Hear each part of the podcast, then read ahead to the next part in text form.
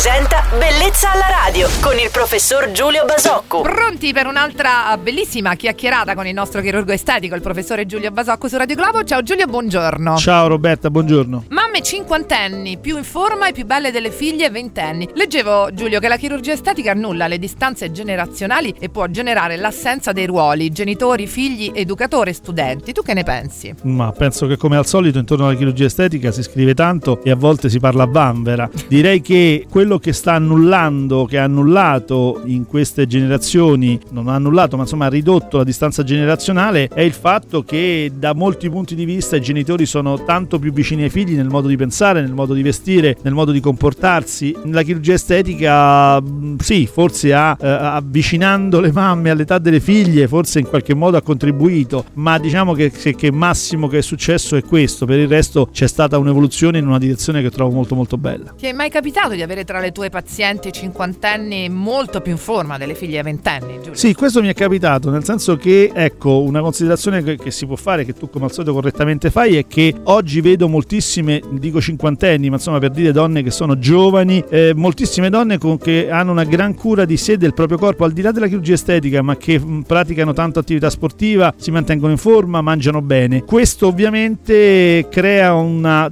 spesso una differenza rispetto a figlie che invece sono in un'età in cui la cura del proprio corpo non è così maniacale, e quindi in questo anche c'è una, una differenza sicuramente. Anche oggi abbiamo seguito con grande interesse i consigli del nostro chirurgo estetico Giulio Basocco, che tornerà domani sempre a quest'ora su Radio Globo. Giulio, buona giornata, ciao! Ciao Roberta e buona giornata a tutti. Bellezza alla radio.